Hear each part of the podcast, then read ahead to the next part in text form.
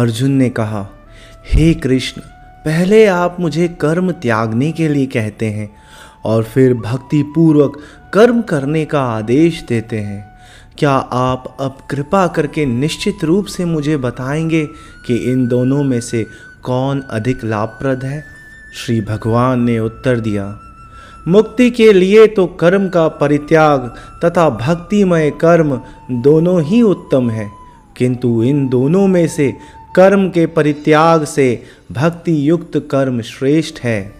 जो पुरुष ना तो कर्म फलों से घृणा करता है अर्थात वो व्यक्ति जो परिणाम से नाखुश या निराश नहीं होता हर परिणाम को, को स्वीकार करता है और न कर्म फल की इच्छा करता है वह नित्य सन्यासी जाना जाता है। हे महाबाहो अर्जुन ऐसा मनुष्य समस्त द्वंद्वों से रहित होकर भव बंधन को पार कर पूर्णतया मुक्त हो जाता है। अज्ञानी ही भक्ति को भौतिक जगत के विश्लेषणात्मक अध्ययन से भिन्न कहते हैं।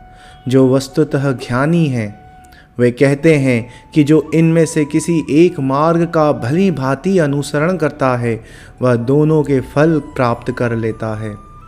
जो यह जानता है कि विश्लेषणात्मक अध्ययन सांख्य योग द्वारा प्राप्य स्थान भक्ति द्वारा भी प्राप्त किया जा सकता है और इस तरह जो सांख्य योग तथा भक्ति योग को एक समान देखता है, वही वस्तुओं को यथा रूप में देखता है।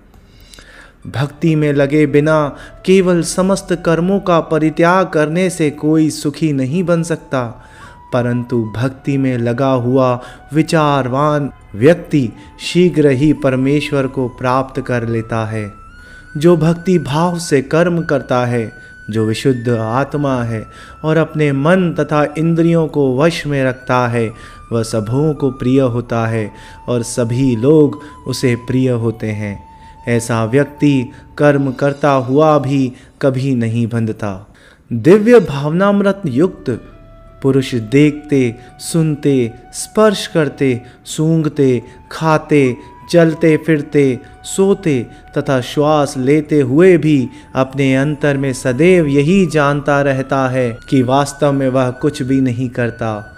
बोलते, त्यागते, ग्रहण करते या आँखें खोलते, बंद करते हुए भी वह यह जानता रहता है कि भौतिक इंद्रियाँ अपने अपने विषयों में प्रवृत्त हैं। और वह इन सबसे अलग है। जो व्यक्ति कर्म फलों को परमेश्वर को समर्पित करके आसक्ति रहित होकर अपना कर्म करता है, वह पाप कर्मों से उसी प्रकार अप्रभावित रहता है, जिस प्रकार कमल के फूल जल से अस्पर्श रहता है। योगी जन आसक्ति रहित होकर शरीर मन, बुद्धि तथा इंद्रियों के द्वारा भी केवल शुद्धि के लिए कर्म करते हैं। निश्चल भक्त शुद्ध शांति प्राप्त करता है, क्योंकि वह समस्त कर्म फल मुझे अर्पित कर देता है। किंतु जो व्यक्ति भगवान से युक्त नहीं है और जो अपने श्रम का फल कामी है, वह बंध जाता है। जब देहधारी जीवात्मा अपनी प्रकृति को वश में कर लेता है और मन से समस्त कर्मों का परित्याग कर देता है।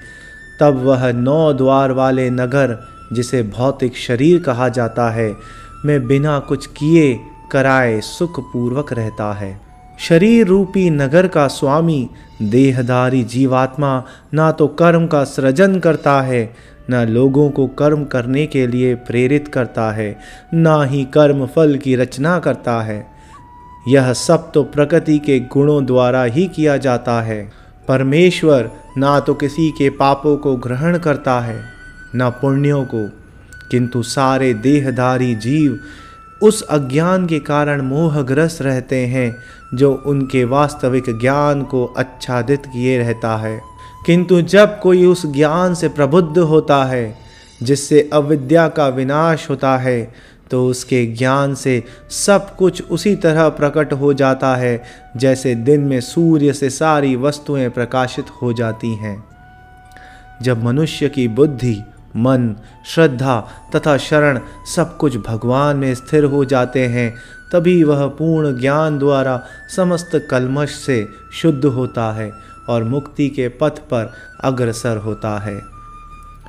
विनम्र साधु पुरुष अपने वास्तविक ज्ञान के कारण एक विद्वान तथा विनीत ब्राह्मण, गाय, हाथी, कुत्ता तथा चांडाल को समान समभाव से देखते हैं, जिनके मन एकत्व तथा समता में स्थित हैं।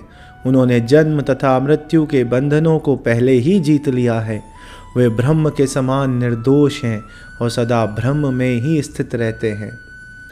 जो ना तो प्रिय वस्तु को पाकर हर्षित होता है और न अप्रिय को पाकर विचलित होता है, जो स्थिर बुद्धि है, जो मोह रहित है और भगवत विद्या को जानने वाला है, वह पहले से ही ब्रह्म में स्थित रहता है। ऐसा मुक्त पुरुष भौतिक इंद्रिय सुख की ओर आकृष्ट नहीं होता। अपितु सदैव समाधि में रहकर अपने अंतर में आनंद का अनुभव करता है। इस प्रकार स्वरूप सिद्ध व्यक्ति पर ब्रह्म में एकाग्रचित होने के कारण असीम सुख भोगता है। बुद्धिमान मनुष्य दुख के कारण में भाग नहीं लेता, जो कि भौतिक इंद्रियों के संसर्ग से उत्पन्न होता है। हे कुंती पुत्र, ऐसे भोगों का आदि तथा अंत होता है, अतः चतुर व्यक्ति उसमें आनंद नहीं लेता। यदि इस शरीर को त्यागने के पूर्व कोई मनुष्य इंद्रियों के वेगों को सहन करने तथा इच्छा एवं क्रोध के वेग को रोकने में समर्थ होता है तो वह इस संसार में सुखी रह सकता है, जो अंतकरण में सुख का अनुभव करता है, जो कर्मठ है और अंतकरण में ही रमण करता है, तथा जिसका लक्ष्य अंतर्मुखी होता है, वह सचमुच वह सचमुच पूर्ण योगी है। वह पर ब्रह्म में मुक्ति पाता है और अंत में ब्रह्म को प्राप्त होता है। जो लोग संशय से उत्पन्न होने वाले द्वैत से परे हैं, जिनके मन आत्म साक्षात्कार में रत हैं, जो समस्त जीवों के कल्याण कार्य करने में सदैव व्यस्त रहते हैं और जो समस्त पापों से रहित हैं, वह मुक्ति को प्राप्त होते हैं।